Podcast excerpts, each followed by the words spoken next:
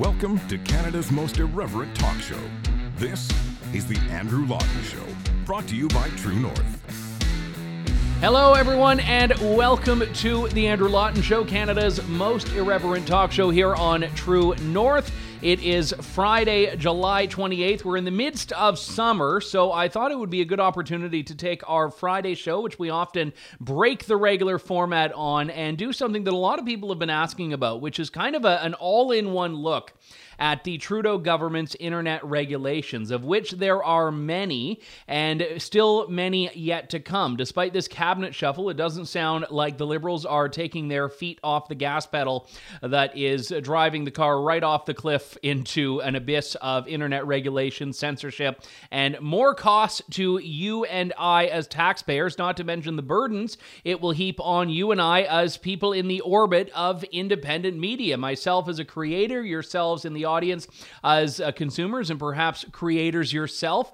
So I'm going to talk about this from a few different angles today. We're, we're going to talk about Bill C11, which is the uh, government mandated algorithm rejigging bill. We're going to talk about C18, which is the government subsidy bill. And we're also going to try to give you some tools and tactics that you can use to evade and elude these things as best as possible. Now, I should say with a caveat there, a lot of this stuff is only going to be short lived. The idea of using a VPN may help in some but really what has to happen is these bills have to go.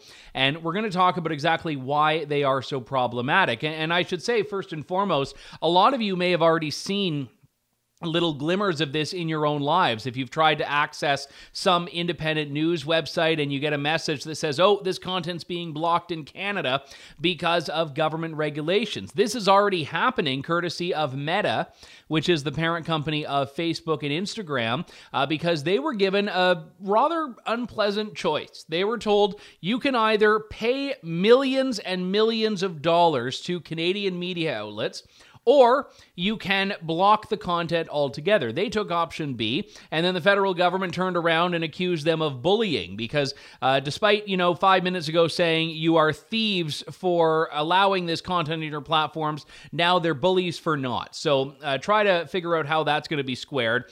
And I should say, you know, even so-called conservative or conservative-leaning media companies in Canada are part of the problem here. Postmedia, which owns the National Post, has been going hat in hand to government demanding more and more money. And it was a bit curious this week when the Liberal cabinet shuffle came about to see this glowing, glowing profile of the new Heritage Minister, Pascal Saint-Onge, the former uh, member and manager of a lesbian rock band, a woman who is as heritage minister up against big tech in the National Post says a role she's been rehearsing for. Look at this headline Former rocker sent into the fight for Canada's digital rights. Does this not just strike me as a little bit like, as our friend Ezra Levant said, a grant application by Postmedia rather than an instance of journalism? Not a single critical word to be said about this woman that now Postmedia wants to be uh, the doler of cash. So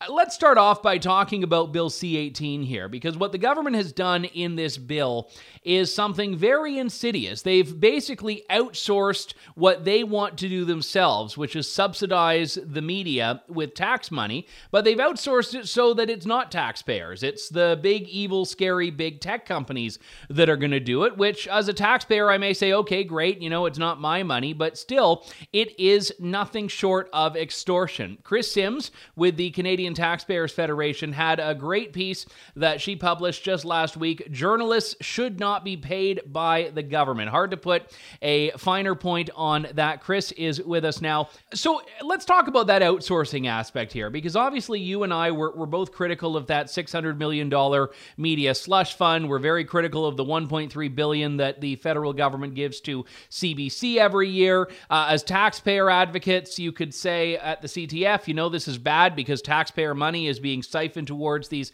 private interests. But what the government's done here is they've tried to basically neutralize that criticism. You know, the language they use oh, these tech companies have to pay their fair share. It's not taxpayer money, it's big evil corporate cash.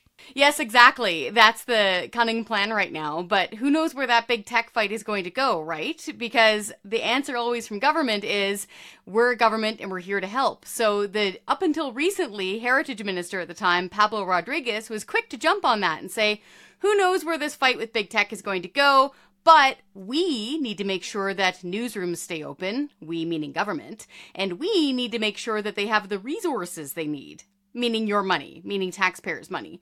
And so when you add it all up, the money is just atrocious. Over the last four years, if you add in what we've paid to the CBC and what we've handed out to corporate media in the form of bailouts, it's well over $5 billion.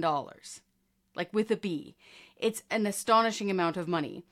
But aside from the money, Andrew, like you and I having worked in journalism all these years over our lives, we know that if you're counting on the government for your paycheck, it's pretty darn difficult to hold them accountable.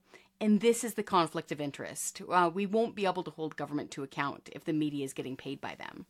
No, and, and I mean, we can talk all the time about individual reporters that may have biases or individual stories that may be biased. But what we've seen here is the media companies literally devote those precious column inches, as the old saying goes, to pieces lo- literally lobbying the government to give them money. We've seen executives at these media companies testifying before before Parliament asking for money, and even the way they report on these bills, you can tell they're demanding money. They, they're not actually sharing the criticisms about these pieces of legislation that most Canadians are because they're they're trying to get a, a chunk of it themselves. And it, it's been one of the most, I'd say, brazen examples examples of an orchestrated media campaign to lobby for political ends.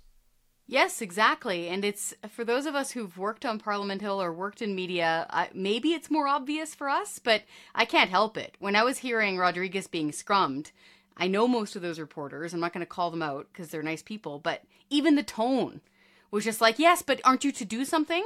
What's to be done? Rather than, you know, 10, 15 years ago, that never would have been the case.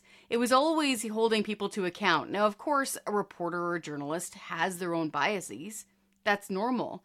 But for the first time ever, there are a lot of journalism jobs that are dependent upon the government's funding.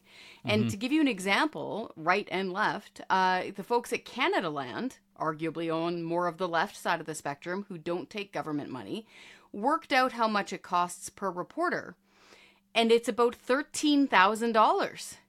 So imagine being that reporter knowing that 13 grand of your paycheck is coming from that guy, from that minister, from this government. How then are you supposed to ask those hard questions? Like, you can't. It's, it's just human nature. Even if they tried, it's the perception of bias that kills the trust, right? Yeah, and I would actually go beyond that because you have some instances. One of them is this program called the Local Journalism Initiative, which is a, a program that will finance the entirety or, or most of the entirety of a reporter's salary, as I understand it. And they're supposed to be covering local issues, municipal issues, but I've seen a lot of mission creep in these roles where these reporters just become general assignment people. They're writing about climate change, they're writing about uh, this and that, or sometimes a local story that might have more of a national flavor. And in that case, how are you, when emblazoned under your byline is the fact that you're a government subsidized reporter, uh, supposed to not say, well, you know, if this program goes away, my job might go away? And that, that's not at all an indictment of any of those individual people because journalists themselves are being put in a, a pretty untenable situation here by raising these questions, by, by, by at least eliciting these questions from readers. Yes, exactly. And again, it's it's going to influence them. And even if they think it's not influencing their reporting, everybody reading their stuff or listening to their stuff who knows they're being paid by the government will always have that in mind, right? It was funny, our, our friend Sheila Gunn Reid had pointed this out. She said, You know what? If I'm reading my local paper, I'm there for the hog prices and the garage sales. I'm not trying to listen to the latest on, you know, on climate change coming out of Ottawa for my local newspaper report. I can tune elsewhere for that sort of thing. And you're right. So it's changing the way that stories are being covered. And for me, what you know upset me most, apart from being Taxpayers Federation and wanting government so small you could drown it in a bathtub, as Grover Norquist said, um, what bothered me is the trust issue. I don't know if you saw, but there's this major study. I think it's called the Edelson Trust Survey. Mm-hmm. Yep. Comes out every year, been going around for 20 years. And 61% of Canadians now think journalists are actively trying to mislead them with statements they know to be false or gross exaggerations. So that hit me because, you know, good journalists, if you mispronounce somebody's name or you accidentally get a date wrong, like that bugs you. Like, and those are accidents. The idea that a huge majority, 61% of Canadians now think that they're being lied to by journalists, like, that's a huge deal. And I think, you know, we think that government funding the media is obviously a huge reason why that trust is eroding because it's an obvious conflict of interest. And so I guess what I'm trying to get across is it's time for folks who are journalists still and who are taking government money to just kind of make peace with that and accept that they mustn't do so.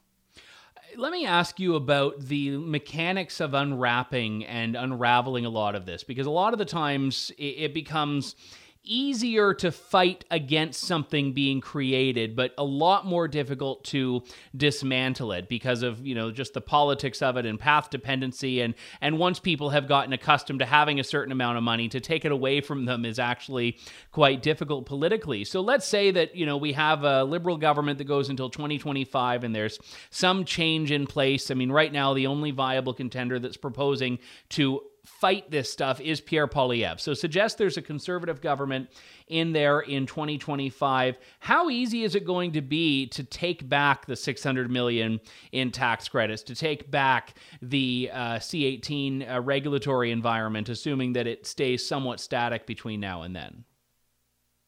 That's a tough question, and it's something that Mr. Poilievre is going to have to deal with if he does become prime minister. Uh, as far as we're concerned, on this side of the aisle, so to speak, uh, he's committed to it. He has said repeatedly that he is going to defund the CBC, and he has said repeatedly that he is going to stop paying the media, not using those exact words. But so the so-called bailout, which is about $595 million, and it's a cluster of tax credits and direct funding. It's a whole kind of mix of things. And there's also actually a whole bunch of like emergency top-up things that corporate and private newsrooms got over the last few years that pushes it well over $600 million. So he's made the promise. So if he does that by deleting a line item in the budget before lunch, that's pretty quick. I mean, we'd like to see that happen because right now Canadians can barely afford groceries. We have record demand for food banks. You know, the last thing we should be doing is paying media because one, it's a waste of money, and two, it completely yeah. hinders our ability to hold them to account. But you're right. Once these things are entrenched, there's going to be a huge hue and cry, and I think you're seeing that already.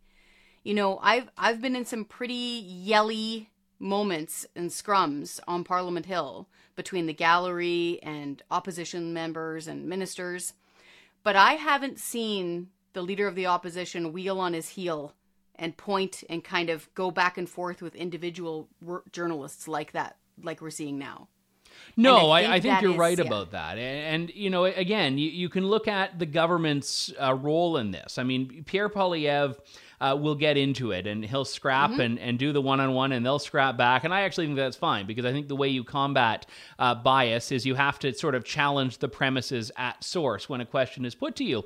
And, and then 100%. you look at the contrast of that. Everyone remembers from, I think it was the 2019 election when Pierre Poilievre, or uh, sorry, there's a Freudian slip, when Justin Trudeau hands the poutine to David Cochrane at CBC and says, you know, the Liberal government was all, will always look out for CBC. I mean, that actually was a tremendously unfair thing to do to David Cochrane, who yes. I, I don't know particularly well. But Trudeau himself has leaned into this whole we're the friend of the press and they're the friend of us. And, and it's incumbent on journalists to push back when that happens and say, whoa, we're not your friends. We have a job to do. And the same is true when the government's throwing money at them. But that hasn't happened. It's true, and just speaking from personal experience, I've witnessed. So, remember a few years back, too, uh, at the Parliamentary Press Gallery dinner? So, for normal people who have not worked in the terrarium of Ottawa, uh, the Parliamentary Press Gallery is a club basically of journalists whose job it is to cover Parliament Hill. You have to apply for membership, you have to get a special press pass, there's rules of conduct, all that jazz. Fast forward, every year they have this big fancy kind of black tie event. It's a big gala. And it used to be really funny to invite politicians there because they were off camera. It used to be off the record. And the politicians would get up there and roast the press.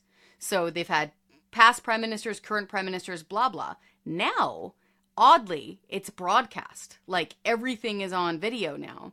And one of the more recent ones, then and current Prime Minister Justin Trudeau, basically said something along the lines of, uh, well, of course the media is doing our bidding. We're giving them $600 million. Ha ha ha. But it wasn't really funny, and you could see the discomfort coming from the gallery. And this, again, is the problem. You should be uncomfortable with the idea of the state covering your paycheck if you're a journalist. Again, it doesn't matter if you want to call it straight down the middle, if you're really into weather, or if you're into sports, or if you're covering Parliament Hill. It shouldn't be coming from the state because then now we're going to wind up in this situation where trust in journalism is just taking a nosedive fast and our wasteful spending is going up just as quickly. The two are hand in hand. And so if there is a different prime minister who then cancels all of this funding it's probably going to come as a pretty big shock for a lot of people you know, I was with Sun News Network when it got shut down, and that wasn't because we weren't getting government funding. It's because the government, through the CRTC, wouldn't give us access to an audience. And so I know what it's like to have the government have its tentacles as to whether or not you exist as a newsroom. It's not going to be a good time. Yeah, and I think that's a great example there. I mean, the, the left wing media at the time loved to say that Sun News was demanding some special favor from the government, but it was actually the opposite of that. It was saying, I want you to give us the equal treatment that you give everyone else, and uh, then just leave us alone. And that was, I think, what should have happened. And it was actually, and we could do a whole, you know, hour long show on this. I'd say one of the great failings of the Harper government is not actually stacking the CRTC in a way that would be more amenable to uh, a multitude of, of voices. So, uh, just in closing here, Kris, map this out a little bit because what we've seen here is the big tech companies, Facebook and Google, being pretty stubborn on this and the government being similarly stubborn. Do you think this is the status quo, what we see now with this increasing resistance to allowing news on Facebook and Google, or do you think that someone is going to blink here? I think if I were to predict, um, it's usually the government that blinks in these situations because, and it's for a bad reason, they think they have an endless pot of money, and that is taxpayers' money and or the printing press. So for some reason, this government thinks you can just print billions of dollars out of thin air and it'll solve all your problems. But that makes your problems much worse because it has caused this inflation crisis. Getting back to the idea of groceries not being affordable, folks, that's why because the federal government has been printing billions out of thin air while cranking up your carbon taxes. So that is helping to make your grocery bill higher. But I think that this speaks to a much bigger problem that is happening not just here in Canada, but throughout the English speaking world. I can't speak to other Western countries because I'm, I'm monolingual, I'm Anglophone. But if you listen to news out of the UK, for example, uh, we're hearing a lot of censorship issues coming up there as well. So if you combine, Andrew, so now they're trying to go after big tech. They're in a huge fight as to whether or not who pays for media. The state government is paying media. And further, the state is now determining who a journalist is, who a qualified journalist is, which journalist gets money, and at the same time, they're trying to stifle online expression. So they're trying to fund other media while potentially strangling alternative media sources like the one we're on right now. That's a really dangerous place to go if you value free expression. Very well said. I would encourage everyone to take a look at Kris's op ed on this at taxpayer.com. Journalists should not be paid by the government. Now, I agree with it on the headline alone, but the body has a lot more uh, great substance as well that you should check out. Kris Sims, Alberta Director for the Canadian Taxpayers Federation. Always good to talk to you, Kris. Thanks for coming on today. Thanks, Andrew. This episode is brought to you by Shopify. Forget the frustration of picking commerce platforms when you switch your business to Shopify, the global commerce platform that supercharges your selling wherever you sell With Shopify, you'll harness the same intuitive features, trusted apps, and powerful analytics used by the world's leading brands. Sign up today for your $1 per month trial period at shopify.com slash tech, all lowercase. That's shopify.com slash tech. Thank you very much, Kris. That was Kris Sims from the Canadian Taxpayers Federation, obviously taking a more right leaning critique of Bill C 18. But I, I, wanted to put into context here the fact that this is not a right versus left issue. And I, I think, in general, the internet regulation that we are seeing from the government, especially on C 11, has been uh, sometimes even more forcefully criticized by voices on the left than on the right. So I, I want to sort of separate out the partisanship here and talk about some of the other critiques that are coming, not necessarily from the taxpayer advocacy perspective, uh, but in general. I mean, the government's stated goal here is about saving journalism. Now, whether that's a, an accurate reflection of their goal or not, I, I think we could uh, probably have some debate over, but that's their stated goal. So, even just on that criterion alone, is C18 going to be the savior of journalism, or is it actually going to have an adverse effect potentially? I want to welcome back to the program uh, a gentleman who has uh, been a voice on this with the group called OpenMedia, not a right wing group by any stretch, but that doesn't mean we can't find common ground with them on stuff. And that is Matt Hatfield, who is the campaigns director and is returning to the Andrew Lawton Show. Matt, it's good to talk to you again. Thanks for coming back on. Yeah, thanks for having me. So let's talk about this idea here first and foremost about whether C18 saves journalism, because uh, you've actually said that it could have the opposite effect. Yeah, unfortunately, the government has designed a bill that I, I think is uh, almost guaranteed not to have the effect that they want it to. Um, and for a variety of reasons, I think it's it's rotten at its core. And I also think we're seeing right now platforms just aren't going to comply with the government's intention on it. So the whole bill was built around this idea that platforms are gaining so much value from news um, that's not being remunerated, and, and the government wants to fix that or make it fair. Uh, but platforms, both Meta and Google, are saying, well, if that's the case, we'll we'll stop stealing the news. We'll uh, stop posting this news, and uh, what then? And of course, uh, a lot of small news in Canada are, are really freaking out about this because this is going to take away, you know, 30, 50% of their traffic in many cases. Yeah. And I mean, we, we are going to be talking a little bit later on in this show about how True North is, is doing its best to adapt to this. But uh, the worst thing about it is that the small outlets are the casualties of this fight that wasn't theirs. I mean, to use one on more on the left that uh, I was chatting about earlier in the show, Canadaland, I mean, they weren't asking for this money, but now they're going to have their audience throttled. We weren't asking for this money, but now now we're going to have our audience throttled. And these small outlets that really were not the target market for C18 in the first place are going to lose access to their audiences. And that's the the thing here is that it wasn't these bootstrap independent media organizations that were saying we need money. It was Postmedia, it was Torstar, it was the Globe and Mail, Global News. Yeah, that's right. And I think part of the tragedy is, of that is there's multiple small groups missing out. Of course, there's the the uh, upstarts like yourself in Canadaland that are being affected for no good reason. And in many ways, uh, you folk were doing great and really succeeding on new platforms. And then there's also local or small local news in the sense of you know the the little newspaper, conventional newspaper that wants to do reporting on uh, the city council, uh, and they're potentially losing a bunch of revenue here. We're, we're never primary beneficiaries of C18. Um, and you know they were already really struggling to make a go of it. Some of them might go out of business specifically because of this bill.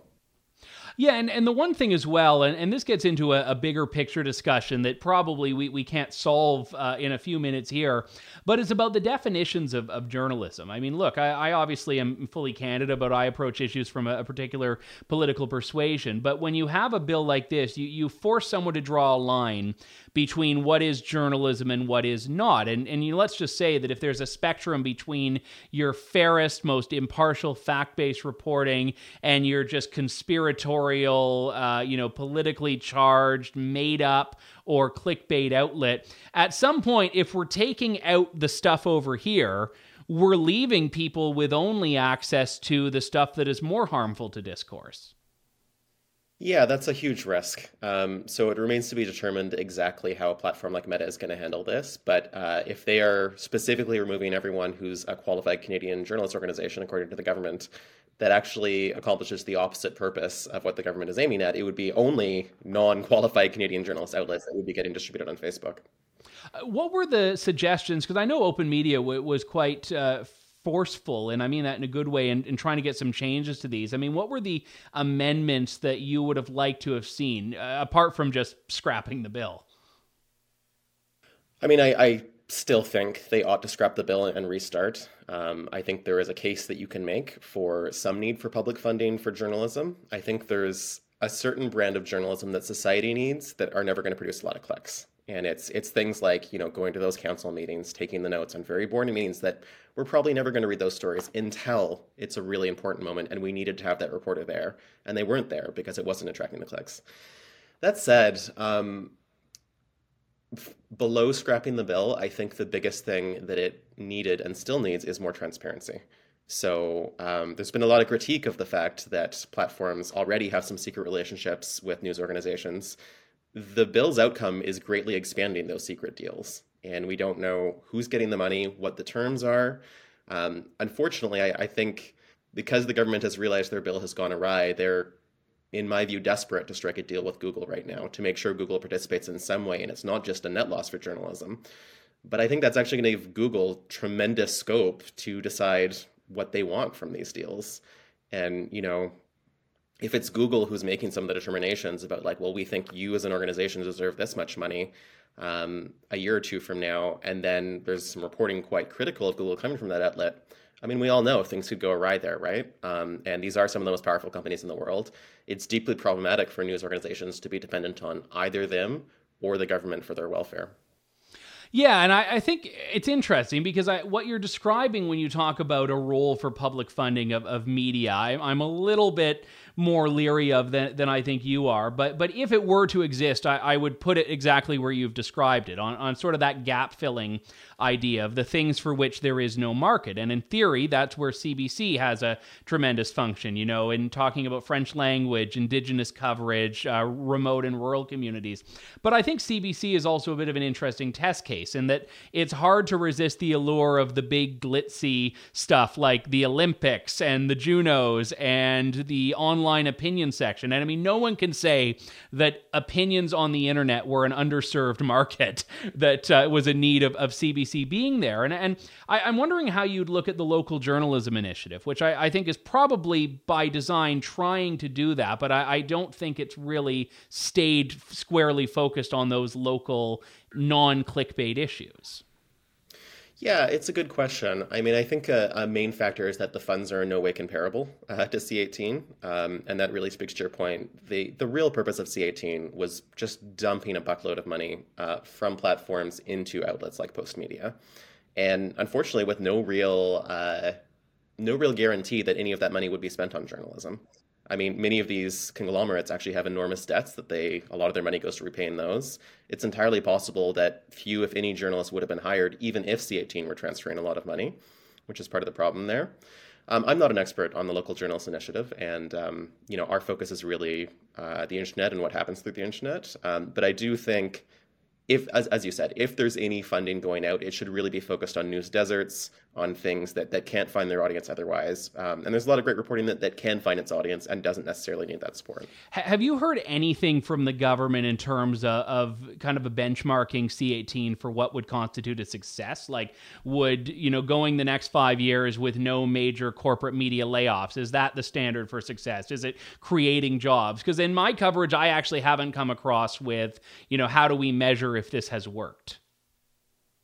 No, I think they've been very leery of tying it to something like that. Uh, very early on, when the expectation was that Google and Facebook would both be in full compliance, um, there was a budget estimate of how much revenue they thought would be produced. And that estimate actually became quite controversial itself because what the revenue office determined is they thought the vast majority of the funds would not be going to sort of investigative print journalism it would be going to broadcast outlets and it would be going to the largest players, including potentially CBC, uh, as well as you know the Rogers and, and Coruses of the world, outlets that even if their news might be suffering, are actually uh, extremely profitable as a whole. And uh, I should remind people as well, um, despite C18 going through, Bell has tried to remove all of their local reporting obligations recently, um, which which just speaks to the fact that this bill actually doesn't nudge anything directly towards the area that we need that that support. Yeah, and I think you know this brings us back to how we started, which is talking about the the adverse effects of this. I mean, because all of this was based on you're right, this expectation that there would be a huge boatload of cash that would be flowing from the tech companies to the media outlets, which, regardless of what happens three six months down the road, I, I think it's safe to say is not going to happen at least as optimistically as the government was then. So you either have a, a, a level of cash that is less than what was previously anticipated, or you just have this indefinite blackout on uh, tech sites for access to Canadian journalism. Yeah, that's right. I mean, I think looking at what people can realistically experience, I think Meta's out, period. I don't think there's any way um, the government's going to be able to draw them back in. Um, they have not started blocking news on most of their platforms yet in Canada. Um, some people are being blocked on Instagram primarily. Uh, but I think we can expect to see news content blocked um, almost certainly in the next few months. Google, I think the government will find some way of cutting a deal with, but I'm concerned that it's going to be a deal that kind of works for Postmedia and kind of works for Google, and actually doesn't work for Canadians or for small news outlets, news outlets, and really kind of cuts out our interests. How do you? just I'm curious where your concern is on that. What do you think is going, to, or why do you think that'll happen? Well, I don't think we're going to see any transparency into the deals. For example, um, I think Google will, the government and Google are probably going back and forth on the number. Um, it is probably going to go primarily to the largest stakeholders uh, on this, to to the the conglomerate outlets. Um, and then I guess my concern is just going to be if if the government believes it has had to really cajole and beg Google to stay in to cut these deals, their ability to pressure Google around if those deals are set up in inappropriate ways is going to be very low. So actually, I, I could see a world in which Google comes out of this with a, a tremendous amount of quiet influence over the news sector um, that is actually legislatively locked in, that isn't just sort of a dark campaign. Um, and I don't feel comfortable with that. I'm, I'm, concerned about what may occur to the independence of reporting on tech issues in that world. I just, I mean, I, I, don't know if you have an answer to this, but but in closing, I was wondering, Matt, if you know why Twitter has kind of gotten a pass on on this, because Twitter is, I'd argue, far more relevant for, notwithstanding its recent changes, for the dissemination of of news content, but it seems to have been carved out of the discussions. When I've read the legislation, and I don't actually see how it's not applicable, or even a, a website like Reddit, for example example, but this has really been characterized as an assault just on Facebook and Google. You know, I think uh, a simple answer to that question is if if it looks like the government hasn't thought very hard about certain things, they probably haven't. um, I think Google and Meta were seen as the big cash bags. Um, Twitter is very important to journalists and for breaking stories, but it's not nearly on the same financial level uh, as those two platforms, nor nor as nearly as many Canadians on it.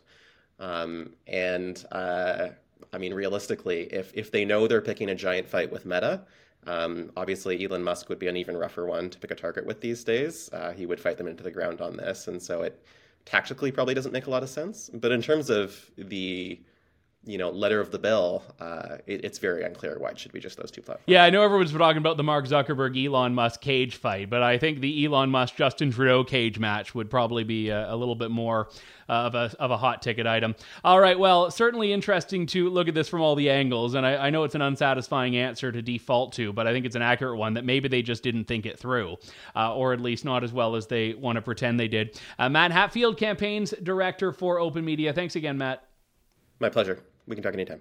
Thank you very much, Matt. That was Matt Hatfield, campaigns director for OpenMedia. And like I said, this is not just a, a, right of center critique of these internet regulations. There are voices on the left and the right that have grave concerns with uh, this whole litany of regulations that the Liberal government have been putting on the internet.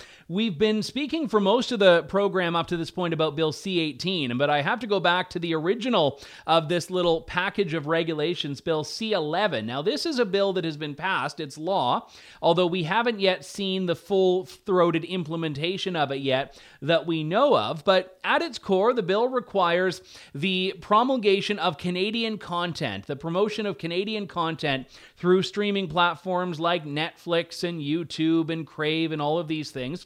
Which means by definition the manipulation of algorithms. So you are actually, when you log on to YouTube, instead of seeing what YouTube might have right now as your homepage, which is content tailored to you based on your interests, you will, it seems like, be forced to see what the Trudeau government wants you to see. Now, maybe they'll serve up some good stuff. I mean, True North, my show is Canadian content, but I have a hard time imagining the passage of a bill that will put my show in front of more Canadians' eyes. I don't think that's what Trudeau would allow to happen. I've seen some tremendous foreign programs on Netflix. Money Heist, one of my favorite shows from Spain. Maybe I wouldn't learn about that under Bill C 11 because instead I'd have to watch some cra- crappy Quebec soap opera. And I mean, the hilarity here is that we also have uh, the government extending, it sounds like, these regulations to pornography. This is what uh, has come out in the last couple of weeks. The big uh, porn companies are saying they want to be exempt from this because they don't want to have to serve up, you know, crappy discount budget Canadian porn. They want to serve up the good stuff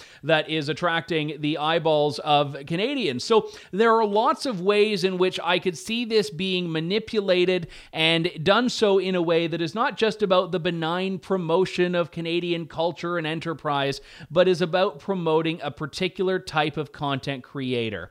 And the government's left so much to the CRTC here as far as developing its own regulations so that uh, what is in the law itself is only going to be a jumping off point for what actually happens when a lot of this stuff gets into motion.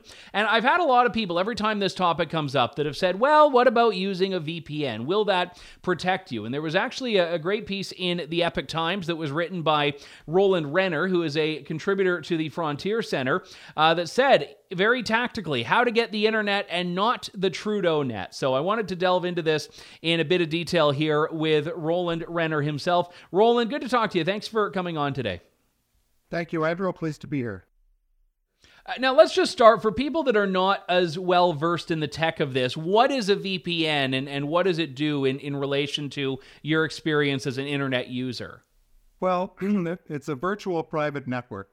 So, using security technology, essentially, you build a private network for a group. It could be a company, lots of companies use them, the government uses them for internal communications.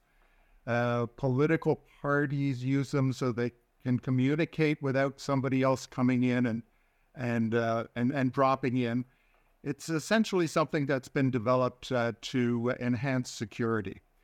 And the side effect of it, though, is what's important here is that it eliminates the geofencing.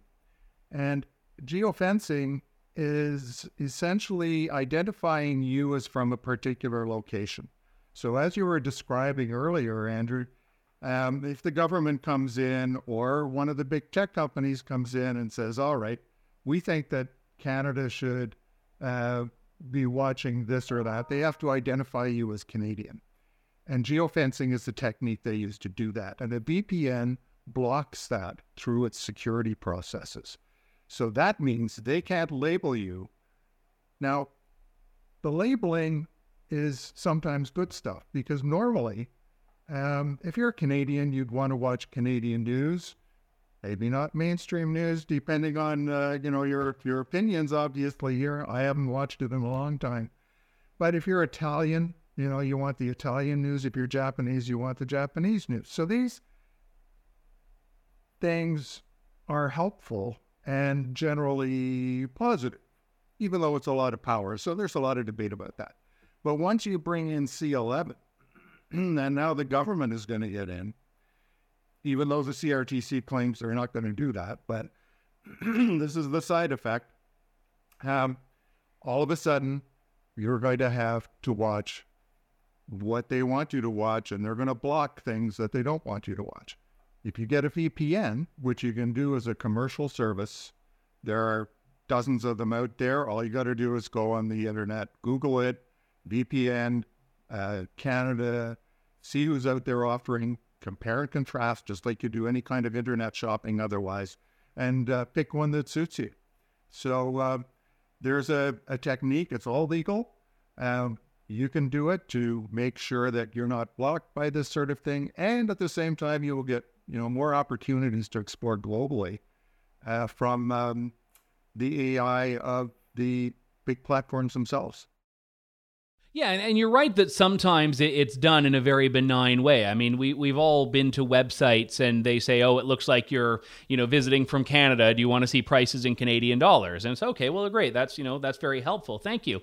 But usually on those, you have the option to to switch around. I mean, I was once in the U.S. for a few weeks and I got hooked on some Netflix show and I didn't finish it. And I was like, "Oh, I'll finish it when I get home." And then I go home and of course it's nowhere to be found on on Canadian Netflix. So I did exactly what you're describing, which I'm probably not supposed to do in this context, but I got the VPN and, you know, said I'm in, you know, Seattle, Washington today, and then, you know, finished the, the show off. And uh, Netflix was very wise to this early on. And I, I think they've had, in, in some cases, better experiences than others in trying to block this. And I, I just before uh, logging on to this interview, I, I, did a little test from a VPN and was able to access German Netflix. And uh, but in the past, I've received a message that says basically, I know what you're doing and it's not going to work. Uh, so I'm wondering how advanced VPN blockers are and, and how that could come work against people that are trying to do this for the reasons you've mentioned.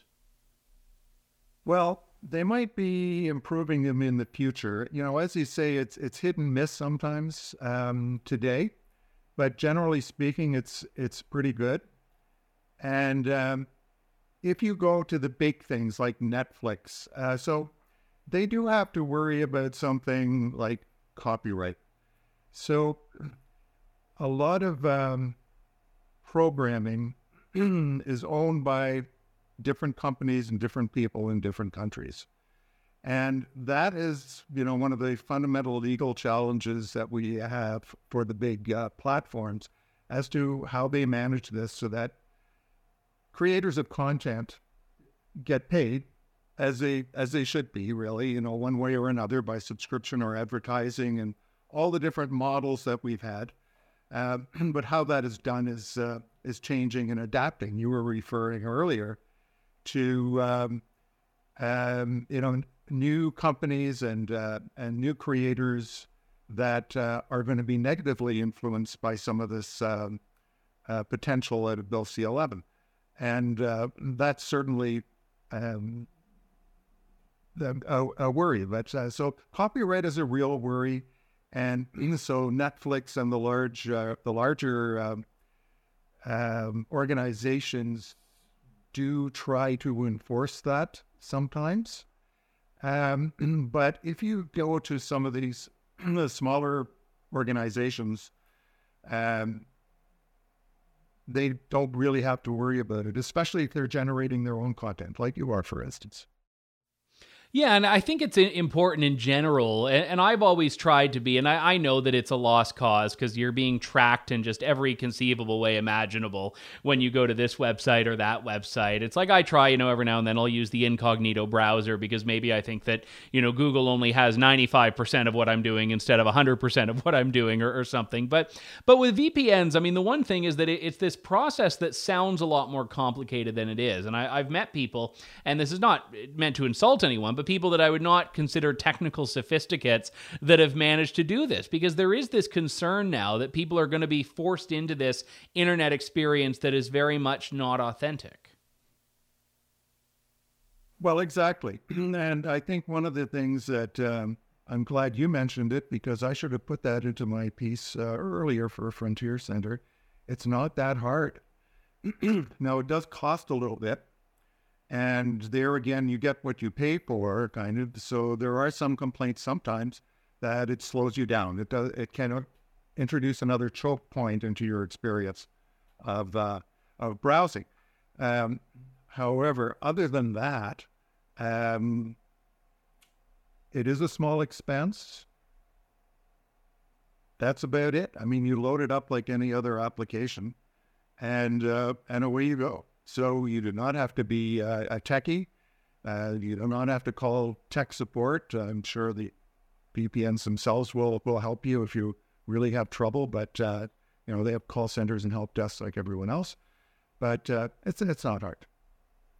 Yeah, I use one. I was going to mention the name, and then I'm like, no, screw that. I'm going to like ask them for money before I uh, before I do that. But but again, there there are many options out there, uh, and and certainly you can learn pretty pretty easily how to do it. I'll just ask in closing here, Roland, about the the, the concern that I have more fundamentally that we're what we're really talking about here is a band-aid. I mean, this is a, a workaround to a problem that really doesn't need to exist, but it's a problem that government is creating here. I agree with that. uh, it is a band-aid, but it's nice to have one. Uh, in the interim, I mean, the only other thing to do is to get involved politically and complain loud and long. Uh, one of the great ironies of um, Bill C 11 um, in its primary role of getting um, the big platforms to contribute, like Canadian cable companies, 5% of gross broadcasting revenues in Canada to Canadian production funds.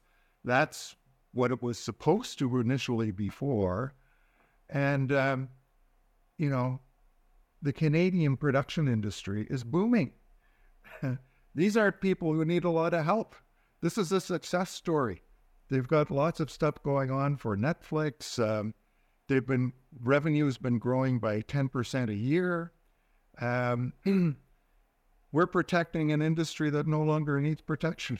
You know, um, so this is full of ironies, and there are like as you sure you've been discussing, there are five other bills out there C18, C26, C22.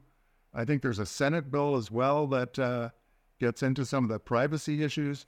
So and then the, the future online harms bill, yeah. Full court press on this stuff and getting after what they call lawful but awful in the online harm. So, oh, we have laws against some of these things. Let's enforce the laws if you need to. Well, oh, but what about lawful but awful? things we are illegal, but we don't like. They've actually used this term, which tells you exactly where they're headed. Yeah. In terms of yeah, to my in, in, my view, it should end at lawful. If it's lawful, doesn't matter how awful it is. But uh, well said all around. Again, yeah, the band aid is better than bleeding out if those are your only two options. So I think it's good for people to take their uh, tools as they can, and I appreciate you shining a bit of light on it here. Uh, Roland Renner, contributor for the Frontier Center, and then this piece in particular that we've been discussing, uh, picked up by the Epoch Times, how to get the internet and not Trudeau net. So uh, thanks very much, Roland. Good to talk talk to you. Thank you, Andrew. Thank you for that, Roland Renner. I always get the messages from people that say, Yeah, we know the world is terrible, but what are we going to do about it? So we try to throw a little bit of the uh, practical uh, news you can use into the mix here. And I guess I wanted to wrap up this show because we, we've talked about, again, internet regulations, and there's still so much more we need to do. And I, I actually want to do a whole show on the online harms component, which is hard to do uh, completely because we haven't yet seen the full scope of what the legislation will be and what it'll look like. So we focus on the stuff we know about C11 and C18. But I, I know that there is a, a, big question looming over all of us, which is what does this mean for independent media? And I can uh, be a little bit indulgent on this one because True North, I would say, as the platform on which you're consuming this show, is a platform that I hope you have somewhat of a relationship with. And if not, we welcome you. Uh, if this is your first uh, experience with us, they uh, they're they're a lot better than me sometimes. Don't worry. But Uh, let's talk a little bit about how True North has adapted to this because obviously it's one thing to jump up and down and cheerlead for uh, Facebook uh, kind of just thumbing its nose at Postmedia and the Toronto Star, but when they block the dissemination of news on their platforms, they're actually going to be cutting off a large audience that we have cultivated over the last several years of our existence on Facebook. Similarly to YouTube, I remember it was a, a great boon for independent media when True North started to be included in Google News. So when people are looking up a news story, it's not just the Toronto Star they're seeing, it's also are reporting. So when they're going to be in the process of, of killing that off, that means some people that might not have accessed us otherwise will lose that exposure to us. So I wanted to bring in our colleague who you've seen on previous shows. He's also uh, working away behind the scenes as our COO, William McBeath, and a, a longtime uh, political activist and operator in Canadian politics. William, always good to talk to you, sir. Thanks for coming on today. Well, it's an honor to be on your show, Andrew. I mean, one thing that True North has always done very well, I, I, think, is not put our eggs all in one basket. I mean, there's a reason that we upload on a bunch of different platforms, and every now and then we'll get the people that, even though we're on every platform, we think will be like, why are you not on, you know, blurg.com? And we'll be like, well, look it up, and, you know, maybe we upload later. But uh, in general, how do you insulate against this environment where we're seeing this major standoff between the government and big tech? Yeah, I mean, the question is how do you guard against a government that is intent on being this incompetent when it comes to actually supporting news media in Canada? And it's a tough question. Um, Uh, you know, you make the point about not having all of our eggs in one basket. I think that's very important.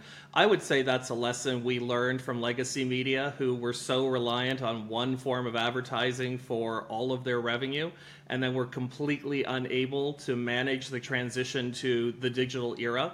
For us, that means not just being on Facebook or not just being on YouTube, but being on a whole variety of social media properties from the mainstream to the more avant garde, and also maintaining traditional tools like having a great news website and having a really great email list so that people can get their content from us in a whole variety of ways.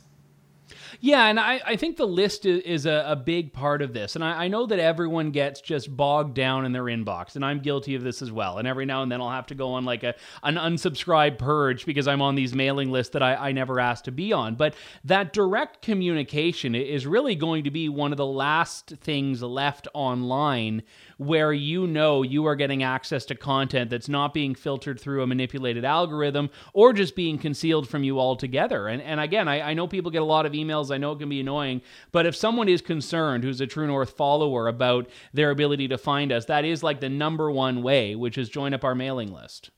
Yeah, absolutely. The single best way to make sure that the war between big tech and the Canadian government doesn't preclude you from seeing True North News is to sign up to our email list uh, and is to make sure that you have bookmarked our website so that it's easy to find us. And uh, if you take those two actions, if you make sure that your family, your friends, your loved ones have also signed up for True North emails and also know how to find us at www.tnc.news, that's how you can get around the fact that uh, between government incompetence and big tech making business decisions means you can still see True North news and it won't be blocked from your phone or from your computer or tablet. Yeah, I mean, we've always, as a point of pride, have really celebrated that we're not on the receiving end of the government media bailout money, nor do we want to be. And I and I think that's what's the most unfortunate about all of this is that we're being eh, really penalized, as all independent medias are, for a fight that wasn't ours. We were not asking Facebook for money. And in fact, if I could, I mean, just speaking for myself, if I could check a box on Facebook that says we cede all desire for C18 money in exchange for being able to freely post, I would check that. Oh, oh, no question. I mean, the government has implemented a whole series of terrible solutions to try and save so called dying legacy media. None of them are good from a $600 million media bailout fund that instantly makes anybody who takes it suspect when it comes to reporting on the government. Because how can you trust a media outlet that relies on taxpayer dollars to, to pay their payroll, to pay their bills, to tell the truth about the government? To now, this latest one where they basically said, we're going to try and extort big tech into giving millions or even billions of dollars to dying legacy media and when people like True North and others said, well, no, the big tech companies are just going to pull out of Canada, the government said that would never happen. And anyone who suggested it would happen was just fear mongering. So it just shows the, the legacy of failure that this government has had. And unfortunately, it means for people who are used to finding us on Instagram and on Facebook, both Meta properties, um, it's going to become a lot harder in order to do so. So signing up to our email list, visiting us at www.tnc.news. Those are the surest ways of making sure you don't lose True North from your life. Yeah, and I think it's important to contextualize it. I mean, we all get the people that are are rightfully suspect. Where anytime we have like a technical glitch in a live stream, people just say C11. Like, and I would love to be able to blame the government for you know regular garden variety technical issues, but uh, there is something to this though, which is that you know it, it causes people to be very suspect about the experience they're getting online. And, you know, right now, up until the point that something major changes, we control our own website. So that's something that people can go do directly. But my concern here is always going to be about these regulations and their ability to limit exposure to new content and not just to True North content. I mean, even to a TV show on Netflix that might be produced out of, say, Norway or something that, you know, pre C11 you might find in your homepage suggestions, but post C11 uh, you won't because it's going to be some, you know, crappy Quebec soap opera, like I said earlier, that you have to see. So uh, that is basically it here, is that it, it, it does really limit the ability for new people to sort of stumble upon us potentially. Yeah, oh, for sure. And, uh, you know, to suggest that somehow the CRTC is going to do a better job of telling big tech how to display content that Canadians actually want to see is laughable. Big tech invests billions of dollars building algorithms that are solely designed to try and show you more of what you like or what you might be interested in based on you, you, know your previous viewing patterns and, and other things like that. And now suddenly we're going to have the CRTC noted uh, not for its deep competency and efficiency. Uh, just look at our cell phone market, uh, meddling in how the algorithms start to display Canadian content. And, and where it could really hurt us is will the impact be great Canadian content isn't going to be shown as much to an international audience because of the meddling that's taking place by the government and the CRTC. Because a lot of YouTubers uh, who are famous in Canada also are famous in other parts of the world, notably the United States. And it would be a great disservice if our Canadian export of culture and talent and, and, and, and you know great entertainment got stymied because again there's some Quebec soap opera that isn't getting enough views and therefore the government has meddled to try and show it to more anglophone Albertans. Yeah, I mean it's funny. It's it's creative protectionism, really, and it's it's particularly ironic from the government that said when it was renegotiating NAFTA that you know we need to protect free trade, and uh, the re- the rationale behind that was that we needed Canada to be able to access the international market. So it's all well and good to look at Bill C11 and say this will protect Canadians, but imagine if every country in the world had their own C11 alternative, had their own domestic C11 uh, comparison or analog. It means means that all of a sudden these Canadian shows that might have otherwise had an export value will not. I mean, if the US were as protectionist as Canada is trying to be, Schitt's Creek, which is a very popular Canadian show in the US, would not necessarily be as popular in the US. So you, you reap what you sow there. And I, I don't think the government has really anticipated the long term consequences of this, of not just closing off the foreign content stream to Canadians, but also inadvertently closing closing off the Canadian stream to international audiences. So I'm glad True North is adapting. I, I will say I, I'm annoyed, but I'm not defeated about this because we are doing things. But absolutely, if I can do the shameless plug, get on our mailing list. And more importantly, if you can support uh, independent media by heading to donate.tnc.news, it also allows us to have more tools in the toolbox. We can advertise, we can promote, we can generate more content. So I'm glad to have my colleague William McBeath on. As always, this time to shine a bit of a light on what we're doing. William, thanks very much. Thanks very much for having me. All right, thank you. And I know he's the COO, but he didn't make me have him on. That was my uh, my own choice there. We will talk to you all next week with more of Canada's most irreverent talk show here on True North. This is the Andrew Lawton Show. Thank you, God bless, and have a wonderful weekend. Thanks for listening to the Andrew Lawton Show. Support the program by donating to True North at www.tnc.news.